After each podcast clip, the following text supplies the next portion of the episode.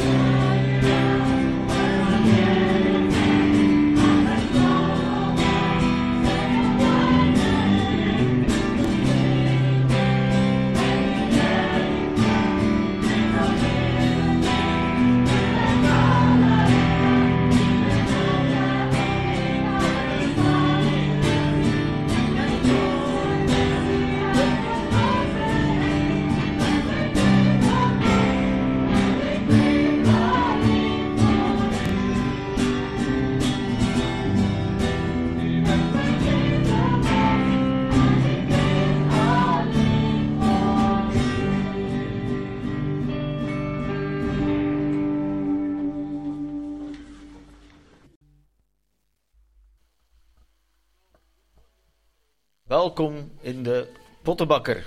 Zo, goedemorgen. Nogmaals, welkom. En ik wil vandaag, of we mogen vandaag in feite de Heer groot maken. We mogen, zoals we hebben gelezen, hem mogen hem eren, juichen, danken. En ik denk dat we reden genoeg hebben om dat te mogen vieren. En ik las onlangs in het pottenbakkerblaadje, denk dat het twee of drie weken geleden is, van waarom kunnen we nu inderdaad de Heer zo dankbaar zijn? En hier staat erbij, dat we namelijk kunnen tot dat besef komen. En hoe groter dat besef is, hoe kleiner we worden. Hoe groter dat besef is wie God is en wat Hij heeft gedaan. Dan kunnen we inderdaad onze blijdschap vermederen. En ik ga het eens voorlezen. voorlezen. Daar staat er. Er zijn gelovigen die hun christelijk leven starten met overweldigende vreugde om Gods onpeilbare liefde. God houdt van mij. Zonder eerst diep doordrongen te zijn van en gerouw te hebben over de alom aanwezige zonde in hun leven. Echter, hoe kleiner het zondebesef, hoe oppervlakkiger de vreugde. Wie veel vergeven en dat heel goed beseft, die heeft heel, veel meer redenen om dankbaar te zijn.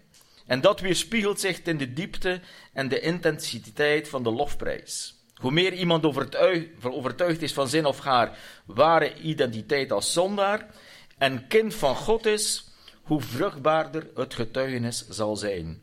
Meer vreugde, meer zelfbeheersing, meer dankbaarheid, meer geduld, meer vrede. En ik denk dat dat zeker een hele waarheid is.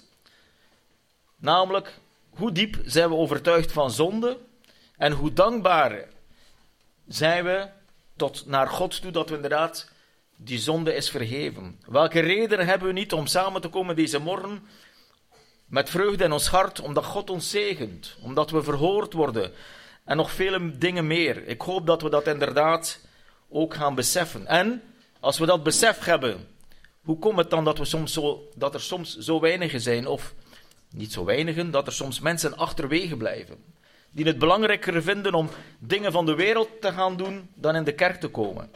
Daaraan kunt je zien hoe dankbaarder men is, hoe meer vreugde men heeft, hoe meer een verlangen er is naar God toe. En dat uitzicht niet alleen de zondag, maar elke dag. En ik denk dat we dat ook vandaag weer mogen gaan zingen, namelijk God is goed, God is heilig, God is waarachtig. We gaan dat doen door de liederen, door het kindermoment. En straks krijgen we ook een kort getuigenis van Dorothy en uh, Lucien, die zich willen voorstellen aan de gemeente ja, we mogen inderdaad dankbaar zijn. En ik wil nog iets lezen om uh, de dienst te beginnen. Namelijk in Openbaringen 15, vanaf vers 2 staat er daar iets, dat, dat is in de toekomst. Maar het zegt iets van God. Dat is een plaats in de hemel en Johannes zag daar iets. Hij zegt, ik zag iets als een glazen zee met vuur gemengd. En de overwinnaars van het beest, van zijn beeld, van zijn merkteken en van het getal van zijn naam, stonden bij de glazen zee met de ciders van God. Dat zijn de overwinnaars, dat zijn de mensen die straks bij God zullen zijn in de hemel, uit de grote verdrukking. En zij zongen het lied, het lied van Mozes, de dienstknecht van God, en het lied van het lam met de woorden. En daar komt het op neer. En kunnen wij dat ook inderdaad met een blij hart zeggen. Groot en wonderbaar zijn uw werken, heren. Almachtig is onze God. Rechtvaardig is onze God. En waarachtig zijn uw wegen. Koning van de heiligen. Wie zou u niet vrezen, Gere, en uw naam niet verheerlijken? Immers, u alleen bent heilig, want alle volken zullen komen en u aanbidden, want uw oordelen zijn openbaar geworden. Namelijk het kenmerk, het karakter van onze God, hij is rechtvaardig, waarachtig en getrouw. Zo, we gaan uh, de dienst openen in gebed. We gaan nog een aantal liederen zingen. We gaan luisteren naar de preek van Stefan. En dat we echt mogen genieten van dit samen zijn.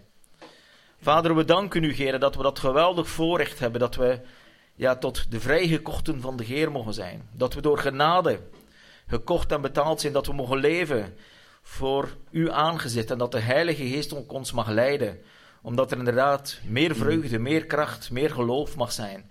Zodat we de, de dingen die belangrijk zijn ook op, ja, op de eerste plaats mogen stellen. Want u komt alle lof en eer toe. Heer, we vragen u zegen over onze dienst, Heer. Wilt u ons ook, onze harten, ja, ontvankelijk maken, Heer? Wilt u ons vreugde in ons hart geven, Heer, omdat we u in waarheid mogen aanbidden? En we danken u, Heer, dat we dat op deze plaats en op deze gelegenheid nog elke week mogen doen. Geloofd zij uw naam, o Heer. Amen.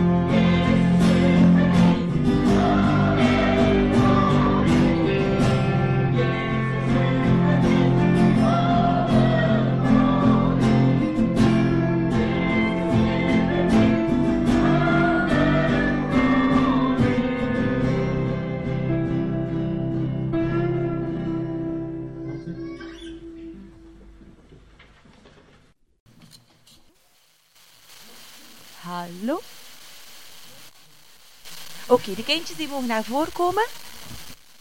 Ik ga het lezen. Liefde is geduldig en vriendelijk zijn.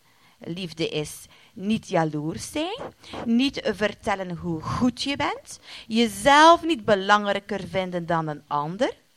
Liefde is een ander niet beledigen, niet alleen aan jezelf denken, geen ruzie maken en geen wraak willen nemen. Liefde is blij worden van het goede en een hekel hebben aan het kwade. En het gaat nog een stukje verder. En ik ga daarover met jullie het verder hebben in de zondagsklas. Ja, we gaan het niet hebben over Valentijn, maar we gaan het wel hebben over liefde. Goed, gaan we nog samen ons liedje zingen? Ons liedje van de maand. Ik denk dat jullie het al heel goed kennen.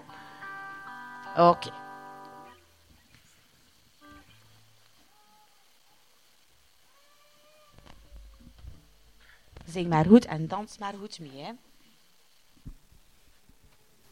Alsjeblieft.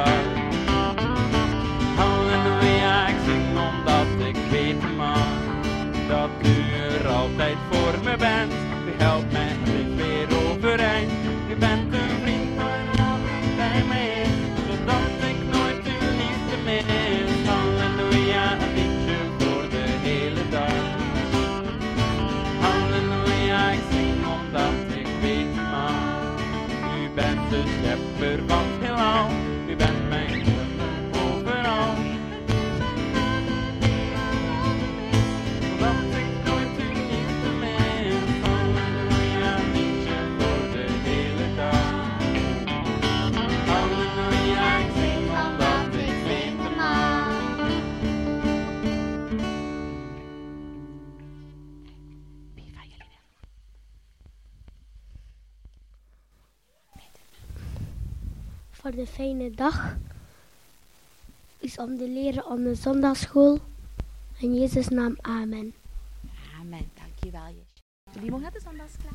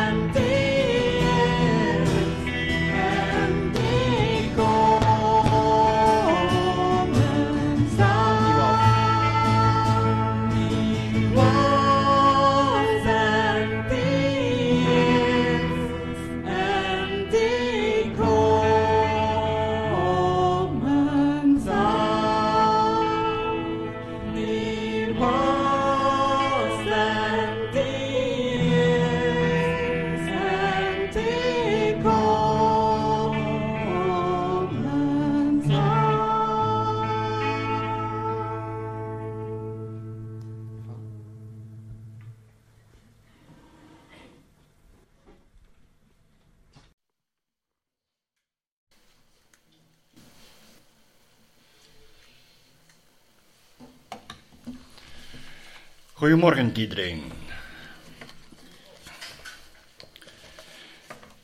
Ik stel voor dat we eerst de zegen vragen. Hemelse Vader, ik dank u dat wij hier in alle vrijheid en in alle openheid mogen samenkomen. Ik dank u ook dat u ons op het hart legt, Heer, om, ja, om elkaar tot bemoediging te zijn. En dat alles mogen gebeuren tot eer en glorie van uw naam. Vader, gebruik mij als een instrument in uw handen en vul deze ruimte met uw geest. Vraag ik u in Jezus' naam. Amen. Misschien hebben sommigen van jullie al het artikeltje gelezen op bladzijde 2 van Potscherven. Er, er werd aan Hester gevraagd of zij iets wilde schrijven over onze gemeente De Pottenbakker. Een prachtig artikel. En dit artikel zal verschijnen in de eerstvolgende editie van het VEG-blad Verbinding. En ik wil er enkele zinnen uit citeren. De gemeente is hecht. We kennen elkaar. En de verbondenheid groeit ook buiten de kerkmuren. Schattige baby's, ondeugende peuters, onderzoekende kleuters, puberende tieners, vragende jongeren, betrokken volwassenen en biddende ouderen. Iedereen is vertegenwoordigd. Een prachtige omschrijving. Wat Esther hier in dit artikel geschreven heeft, is zodat zij vanuit haar, haar oogpunt naar de gemeente kijkt en het ook zo aanvoelt. En ik hoop en ik denk het ook wel, als we dit artikel lezen, dat we dit allemaal kunnen behamen.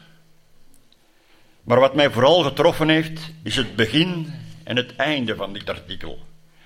En Esther begint met een citaat uit de Romeinenbrief.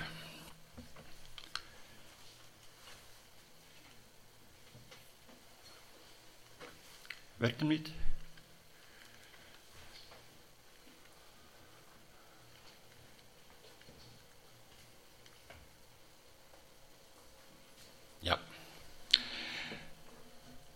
Romeinen 1, vers 11 en 12. Want ik verlang ernaar u te ontmoeten en u te laten delen in een geestelijke gave, om u te sterken, of liever om door elkaar bemoedigd te worden. Ik door uw geloof en u door het mijne. Nu, ik heb gezien dat deze twee versen ook vermeld staan op de folder van het gemeenteweekend, dat in september plaatsvindt. Dus dat belooft een sprankelend weekend te worden. En het tweede wat mij trof was de laatste zin. Hopend dat we een spoor van bemoedigingen mogen achterlaten. Dat we in september kunnen zeggen, kijk een keer welke spoor van bemoedigingen wij hebben achtergelaten. Dat we de vruchten mogen opmerken. Maar ergens in het midden van het artikel staat er ook een interessant en niet onbelangrijk snitje. Er staat namelijk, sommige mensen maken dan ook wel erg lekkere taarten. En ook dat kunnen we behamen. Ik heb. Uh,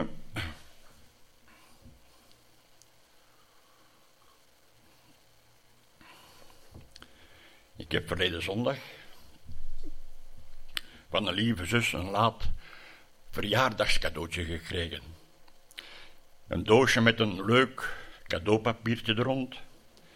En ze zei, zijt er voorzichtig mee, want het is spreekbaar. Dus oké, ik ga daar heel voorzichtig mee om. En thuisgekomen doe ik heel voorzichtig dat papiertje eraf. En wat zit daarin? Zes, zes zelfgemaakte eclairs. Mm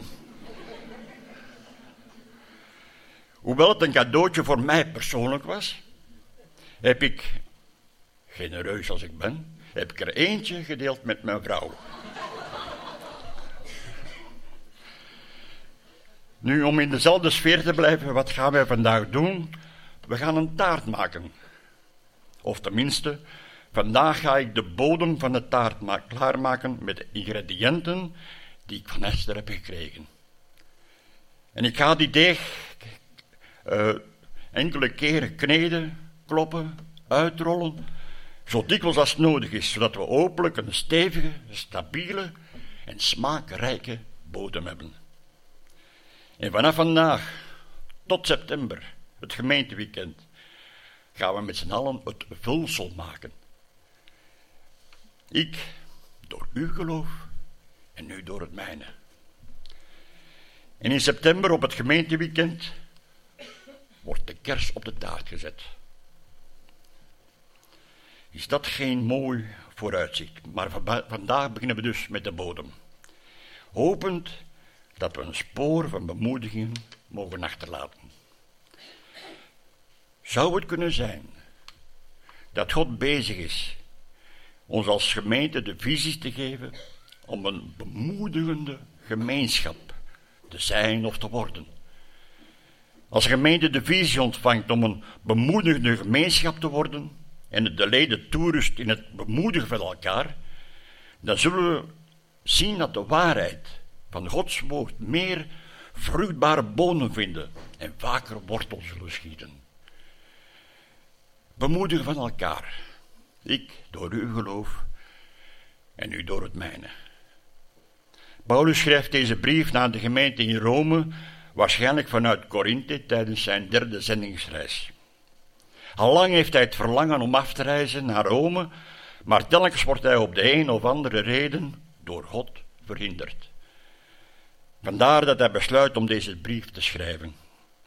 Maar niettemin blijft Paulus ernaar verlangen om de christenen in Rome te ontmoeten en dat verlangen klinkt ook door in zijn brief, zoals we het zo net gelezen hebben. Hoewel Paulus een voorname apostel is, door God geroepen en gezonden, lezen we in vers 1, is zijn brief nederig van toon. Paulus zegt niet, ik kom eraan om jullie even te vertellen hoe het moet. Ik, de grote apostel van Jezus, zal zorgen dat jullie bemoedigd worden en op het juiste spoor blijven. Nee, hij gaat niet hoog van het toren blazen, maar hij laat de christenen weten dat hij naast hen staat. Dat hij een van hen is Als hij hier nu zou binnenkomen, zou hij gewoon naast u op de stoel gaan zitten. En in die houding wil Paulus het geloof delen in Jezus Christus. En hij beschouwt dat niet als zijn prestatie, maar laat de eer volkomen aan het werk van de Heilige Geest. Ten slotte heeft hij het geloof net, zoals wij allemaal, van God gekregen. En door de kracht van de Heilige Geest wil, wil hij ons sterken, ons opbouwen en bemoedigen in het geloof.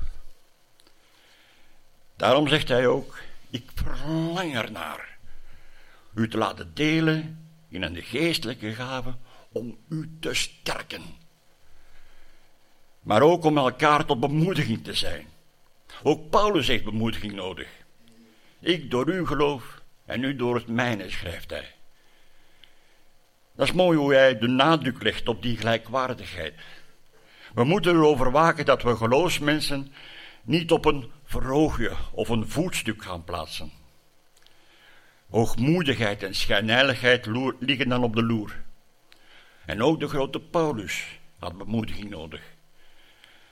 Soms vergeten we wel eens dat hoe dichter we bij God komen, hoe meer we dienaar worden. En we lezen in Filippenzen 2.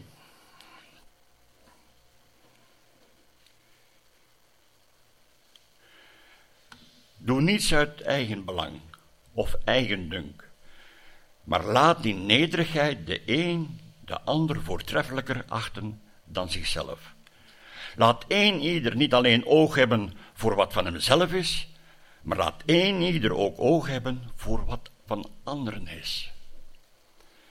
En ook Paulus kent veel teleurstellingen en beproevingen, zoals ook wij die allemaal kennen.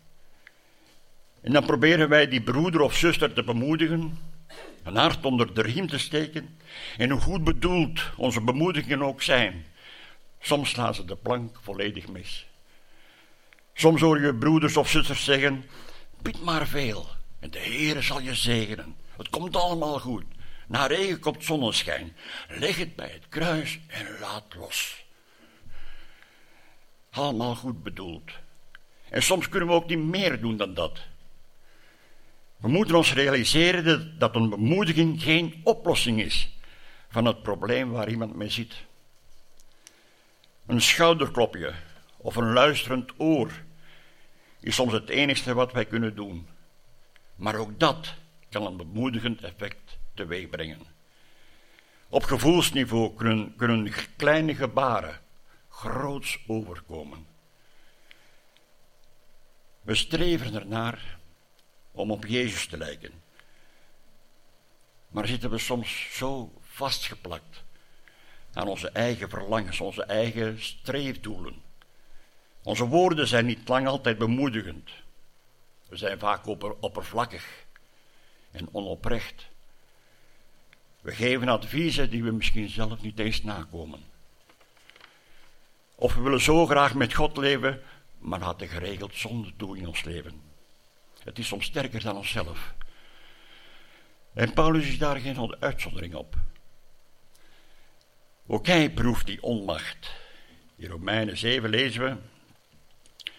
Want niet wat ik, wat niet wat ik wens, het goede doe ik, maar wat ik niet wens, het kwade, dat doe ik. Als ik het goede wens te doen, is het kwade bij mij aanwezig. En Paulus schreef om bemoediging. Ik ellendig mens, wie zal mij verlossen uit het lichaam deze doods? Maar Paulus weet ook waar bemoediging te vinden is.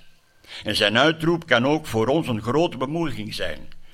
Want hij zegt in het daaropvolgende vers: God, Gode zij dank door Jezus Christus onze Heer. Daar vinden we de bemoediging die we allen brood nodig hebben. Hij is de bron waaruit wij mogen putten.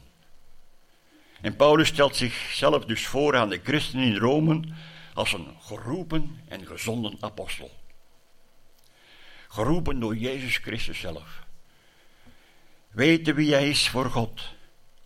Dat is een bemoediging voor Paulus zelf, maar ook voor de mensen met wie hij omgaat.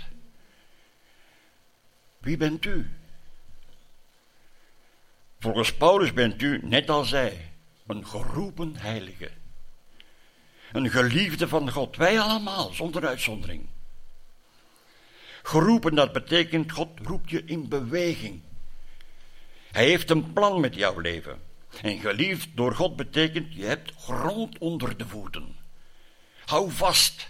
Wat er ook gebeurt, God is altijd met u. Zijn liefde voor u is oneindig. En uit die bron van onmetelijke liefde mogen wij putten. Ons, om onszelf geliefd te voelen, om onszelf geliefd te voelen. Maar vooral ook om die liefde uit te delen. En bij onze bekering heeft ieder van ons bovennatuurlijke gaven gekregen van de Heilige Geest. In 1 Corinthiërs lezen we.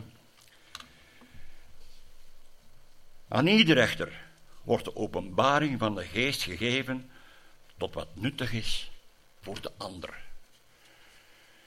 De gaven van de Heilige Geest zijn niet gegeven voor jezelf. Ze zijn bedoeld om anderen te zegenen en anderen te helpen en te bemoedigen in hun, in hun leven. En dan lezen we in vers 31, streef dus naar de beste genadegaven. En ik wijs u een weg die dit alles overtreft. Streven naar de beste genadegaven. Betekent niet dat, dat de ene gave beter is dan de andere. Streven naar de beste genadegave betekent dat je op een bepaald moment streeft naar de gave die op dat moment het meest nodig is. Om een voorbeeld te geven, als een timmerman een plank moet zagen, heeft hij niets aan een boommachine. Hij heeft een zaag nodig. Als hij gaten wil boren, heeft hij niets aan een zaag.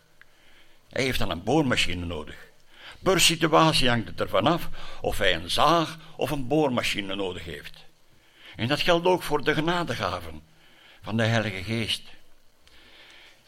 In 1 Corinthians lezen we, zo ook u, als u naar geestelijke gaven streeft, zoek er dan naar om overvloedig te zijn in de gave tot opbouw van de gemeente.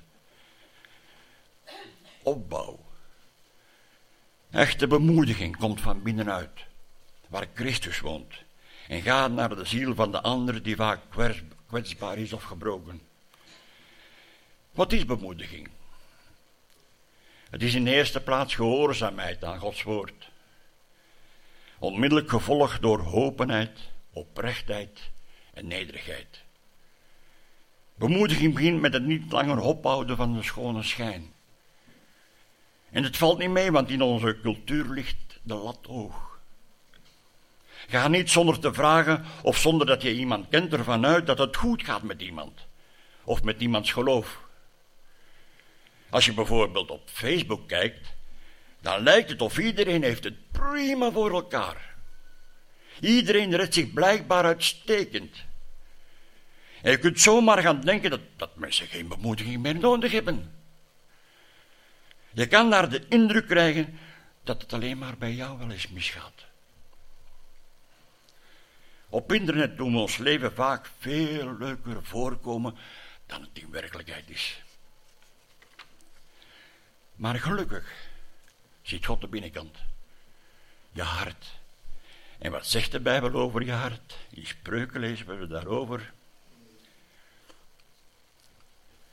Mijn zoon of mijn dochter, heb aandacht voor mijn woorden. Geef aan mijn uitspraken gehoor. Houd ze steeds voor ogen. Bewaar ze in het diepste van je hart. Ze zijn het leven voor wie ze aanvaarden. Sterken heel het lichaam als een medicijn. Van alles waarover je waakt, waak vooral over je hart. Het is de bron van je leven. En deze bron, het geloof, schept een onderlinge band. Als Gods kinderen horen we bij elkaar. We hebben dezelfde Vader in de hemel en delen samen in de genade die God ons schenkt. En daarom mogen we naast elkaar staan en elkaar bemoedigen. Want geloven is niet altijd even makkelijk. Ieder heeft op zijn manier te maken met twijfels, met beproevingen, met periodes waar, waarin het moeilijk is om dicht bij God te blijven. Wat is het dan goed dat je broeders en zusters hebt, geloofsgenoten, die je bemoedigen en vasthouden en opbouwen. Want het is, naar, het is naar hen, onze geloofsgenoten, waar onze eerste aandacht moet uitgaan. In Galaten, in lezen we daarover. Laten wij dus, daar wij de gelegenheid hebben, doen wat goed is voor allen, maar in, zon, in zonderheid voor onze geloofsgenoten. En op jouw beurt mag jij getuigen van Gods liefde in jouw leven en een ander daarmee bemoedigen. In het boek Hebreeën roept Paulus ons ook op om elkaar te bemoedigen in onze samenkomsten. Hij zegt daar in Hebreeën 10: Laten we opmerkzaam blijven en elkaar ertoe aansporen lief te hebben en goed te doen. En in plaats van weg te blijven van onze samenkomsten, zoals sommigen doen, elkaar juist bemoedigen. En dat des te meer naarmate u de dag van zijn komst ziet naderen.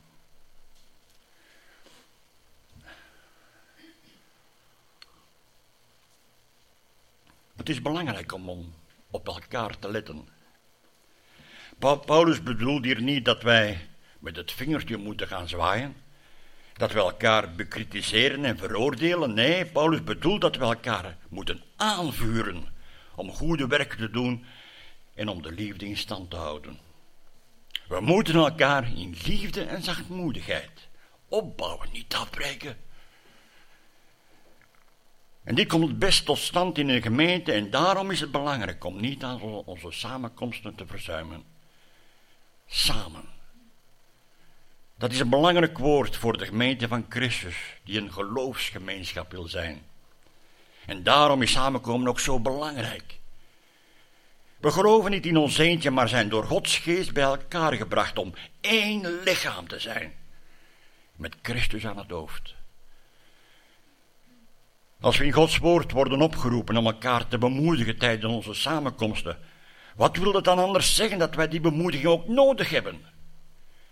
We mogen onszelf dan wel misschien stoer voordoen, maar God kent ieders hart. Hij weet dat wij bemoediging, de bemoediging nodig hebben om te volharden in het geloof. Want zeg nu zelf, van tijd tot tijd voelen we ons ontmoedigd, verdrietig, hopeloos, onbegrepen, verslagen, onzeker.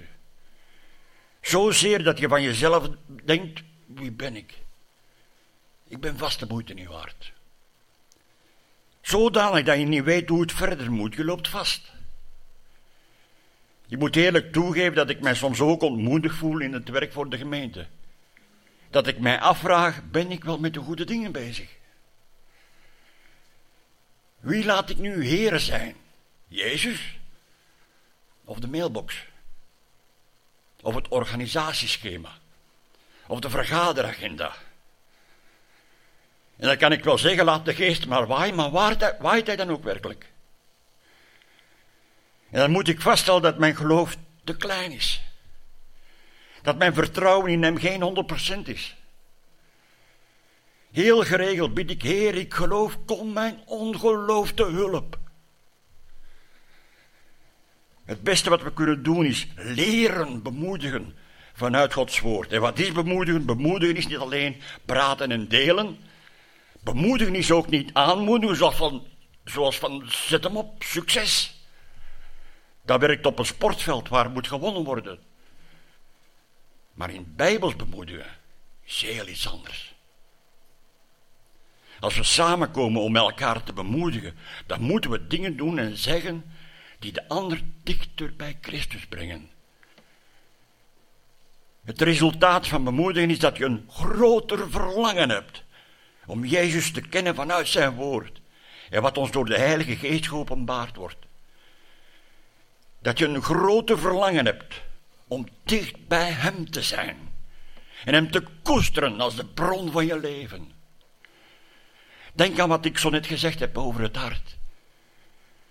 En daarom is het ook zo belangrijk om te putten uit de levende woorden van God. En dan gaat het niet over de pas en de onpas citeren van bijbelteksten. Het gaat om het werkelijke leven. Het doel en de zin van ons leven. Dat door bijbelse woorden naar ons toe komt. Is dat moeilijk? Ja, dat is moeilijk. Mislukt het vaak? Ja, het mislukt vaak. We maken allemaal fouten. Maar we kunnen oefenen en we kunnen ons laten leiden door de geest. Zo komen deze woorden van God je hart binnenstromen als levend water. Op momenten dat je je leeg voelt, ontmoedig of verslagen.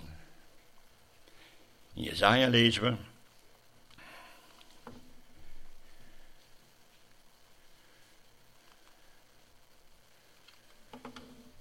Dit zegt hij, dit zegt hij, die hoog en verheven, die troont in eeuwigheid. Heilig is zijn naam.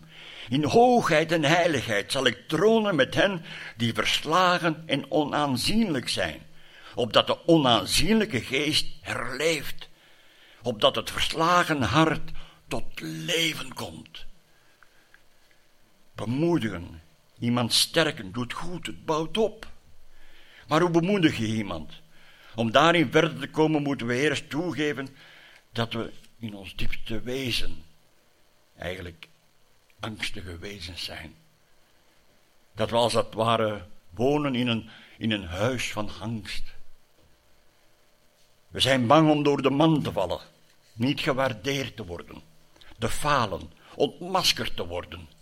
We zijn bang voor wat mensen over ons denken of, of, of over ons zullen zeggen. We zijn bang voor wat er gebeurt als. We zijn bang om de controle, controle te verliezen.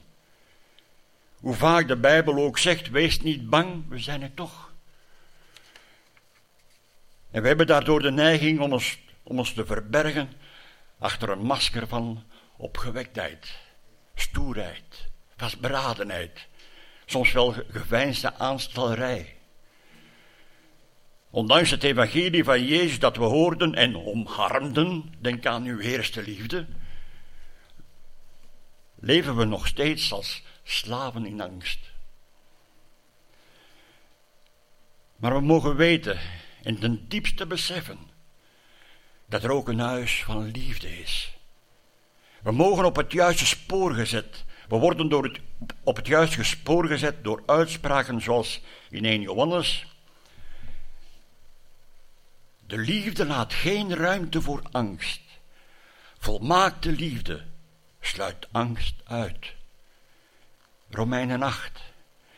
U hebt de geest niet ontvangen om opnieuw als slaven in angst te leven. U hebt de geest ontvangen om Gods kinderen te zijn. En om hem te kunnen aanroepen met Abba Vader. Over welke liefde gaat het?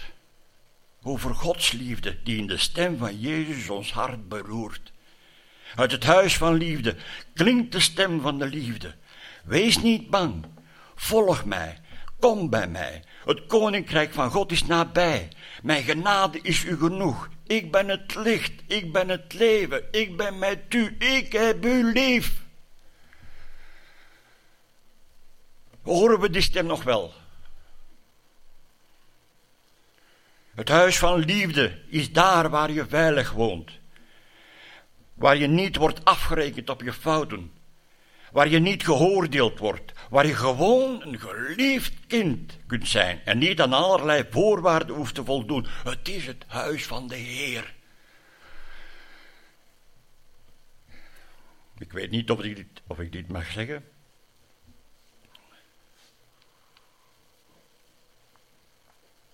Het is een beetje grotesk. Het is een, een spinsel uit mijn fantasie. Maar als ik al eens in de gedachten verzonken ben en ik denk aan onze samenkomsten, dan krijg ik geregeld hetzelfde beeld voor ogen. Dan zie ik ons zitten, zoals we hier nu zitten, elk op zijn stoel, elk op zijn plekje, maar niet in deze zaal dan zie ik ons zitten midden in een arena. Nu, een arena is een strijdtoneel. Daar gaat het enkel om winnen of verliezen. Maar wij hoeven daar niet te kampen met elkaar, nee. Wij zitten daar allemaal als overwinnaars. En voor ons kijken wij uit op Gods troon van genade. En de arena heeft van die hoge, schuin oplopende tribunes helemaal rondom. En die zitten proppenvol met dol enthousiaste engelen.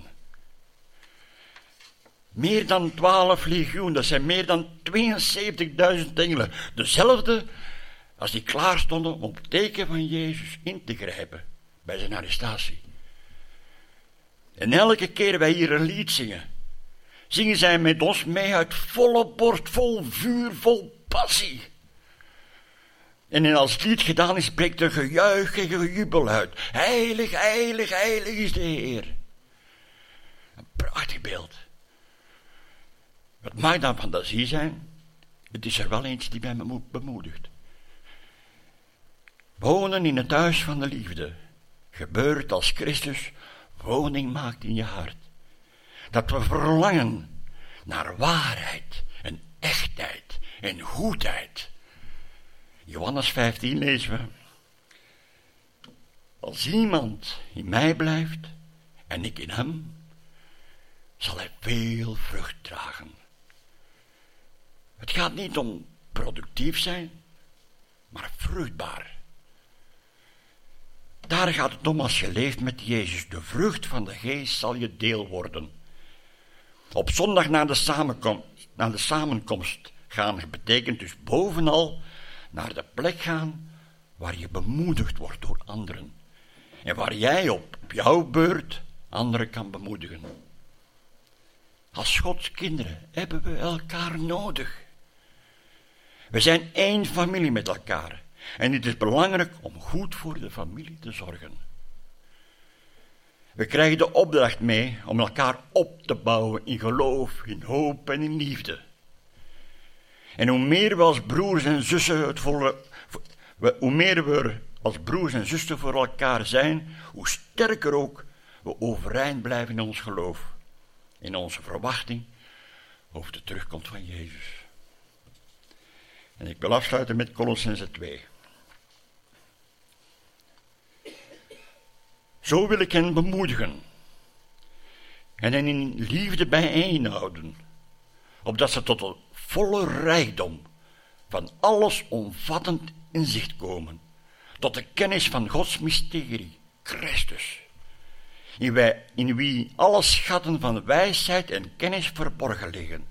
Dit alles schrijf ik, opdat niemand u met fraaie redeneringen op een dwaalspoor brengt want hoewel ik lijfelijk niet aanwezig ben, ben ik in de geest wel bij u. Ik zie met vreugde hoe hecht u met elkaar verbonden bent en hoe onwrikbaar uw geloof in Christus is.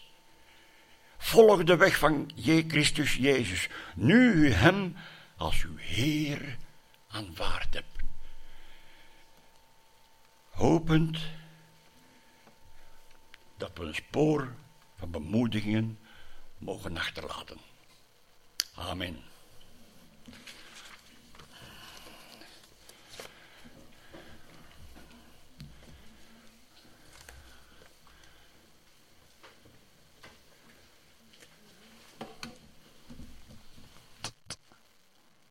Gaan de heel nog een keer proberen.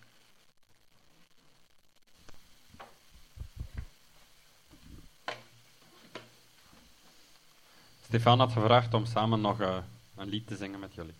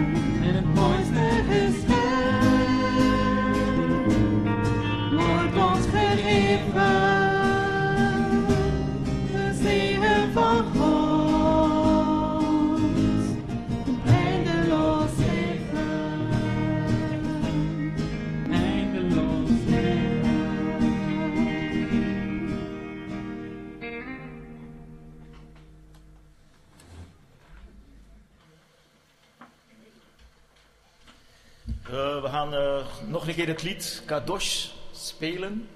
En dan is er een tijd van gebed. Het was de bedoeling dat dat voor de preek kwam, maar dat is ergens vergeten geraakt. Maar ik vind dat een, een intens lied. Als je dat zingt, dan word je daar stil bij. En na dat lied laat ik een tijd van gebed vrij voor ieder die zich geroepen voelt om te bidden, luidop of hardop. Maar we hebben een heilig God. En ik denk dat dat in de liederen duidelijk naar voren kwam. Ook in de preek, namelijk heilig God. Apart gezet, liefdevol. En ik denk dat wij veel redenen hebben om Hem te danken en te aanbidden.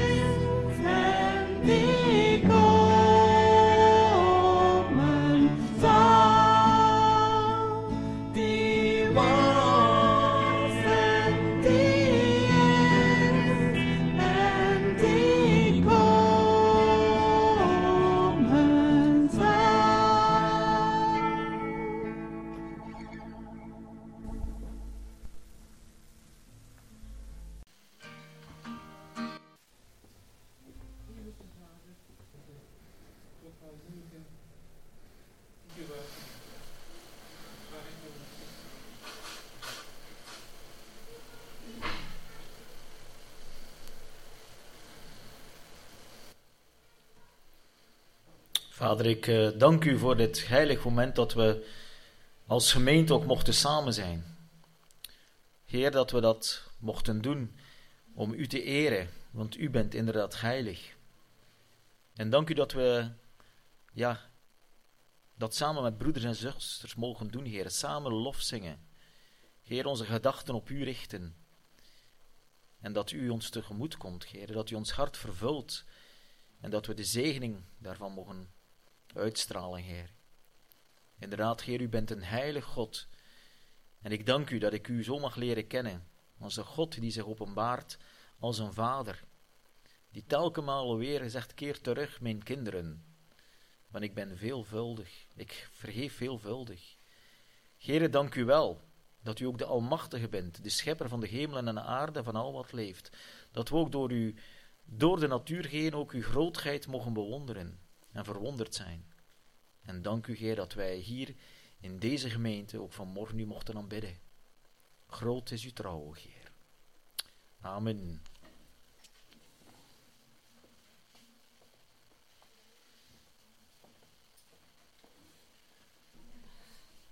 Zo, we gaan uh, afsluiten. Ik wil nog de mededelingen uh, doorgeven. Danny heeft gisteren gebeld. Danny is donderdag geopereerd geweest uh, voor spataders. Hij is gisteren terug naar de kliniek moeten gaan omdat hij koorts had. Maar blijkbaar had dat niets te maken met zijn operatie. Dus het is een, ja, een infectie of zoiets, van, of een, gewoon een ziekte. Maar je vraagt gebed. En hij ligt nog tot morgen in de kliniek. Dus voor de mensen die misschien in Rumbeke, in de kliniek in Rumbeke of in Ruslaren, misschien een keer een bezoekje nog brengen als dat kan vandaag. Denk ook aan Lieve. Hè, we hebben gehoord, het gaat beter. We mogen bidden voor, uh, ja, voor Lieve. Denk ook aan de ouderen aan, uh, van onze gemeente, Cecile en uh, Herman. Denk ook aan de Bijbelstudie, vrijdag, donderdagavond Bijbelstudie. Gedenkt ook het gemeenteweekend. Nogmaals, we hebben zo'n prachtige preek gehoord. Dus hopelijk is iedereen zo enthousiast om ook het gemeenteweekend bij te wonen. En dan wil ik ook nog, uh, nogmaals aanhalen, zoals we hebben gelezen, of iedereen heeft een mail gekregen dat we voorlopig niet meer moeten kuisen. Ik had gedacht dat iedereen ging roepen, joepie. Nou nee, maar hier ziet, dat zijn hier allemaal dulle werkers. Ze komen graag. Maar dus voorlopig moeten we niet kuisen. Hè. Voorlopig totdat de Romeinse kerk, ze zoeken een ander gebouw. Hopelijk duurt dat nog een tijdje. Dus uh, voorlopig zijn we daarvan af. En ik wil ook nog een klein een, uh, een uh, aankondiging doen in, in, verband met Pasen. Met Pasen gaat er hier in Kortrijk in de Sint Maartenskerk een wandeltheater door. Dat is een, het, het, het, het uitbeelden van het, van, het lijdensverhaal van Jezus. En dat gaat door, zoals ik al zei, in de Sint Maartenskerk. Zaterdag 1 april om 2 uur en zondag 2 april Telkens zijn er daar op zondag drie voorstellingen. Er zal straks nog wel informatie volgen. Er zal ook nog een videofilmpje worden getoond volgende week. Maar misschien kunt u dat al in uw agenda zetten. Als je iets, een keer iets bijzonders wil meemaken op Pasen, dan kunnen jullie daar naartoe gaan. Wij zijn er niet op Pasen. We zitten in, uh, in Amerika, maar we zitten in, uh, in Roemenië. Dus, maar voor de mensen voelen er vrij. Dus ik wil ook nog afsluiten met gebed. En dinsdag is er bedstonde. Maar ik wil vooral nog een bemoediging geven. Dat als we gehoord hebben, God is heilig. En ik vond het prachtig liederen. Maar we vergeten telkens opnieuw dat er telkens mensen moeten zijn die elke week, of tenminste om de veertien dagen, die liederen moeten hè, zoeken, moeten spelen, repetities, en dan een keer de zondag, de zondag moeten opofferen. Opofferen is een groot woord.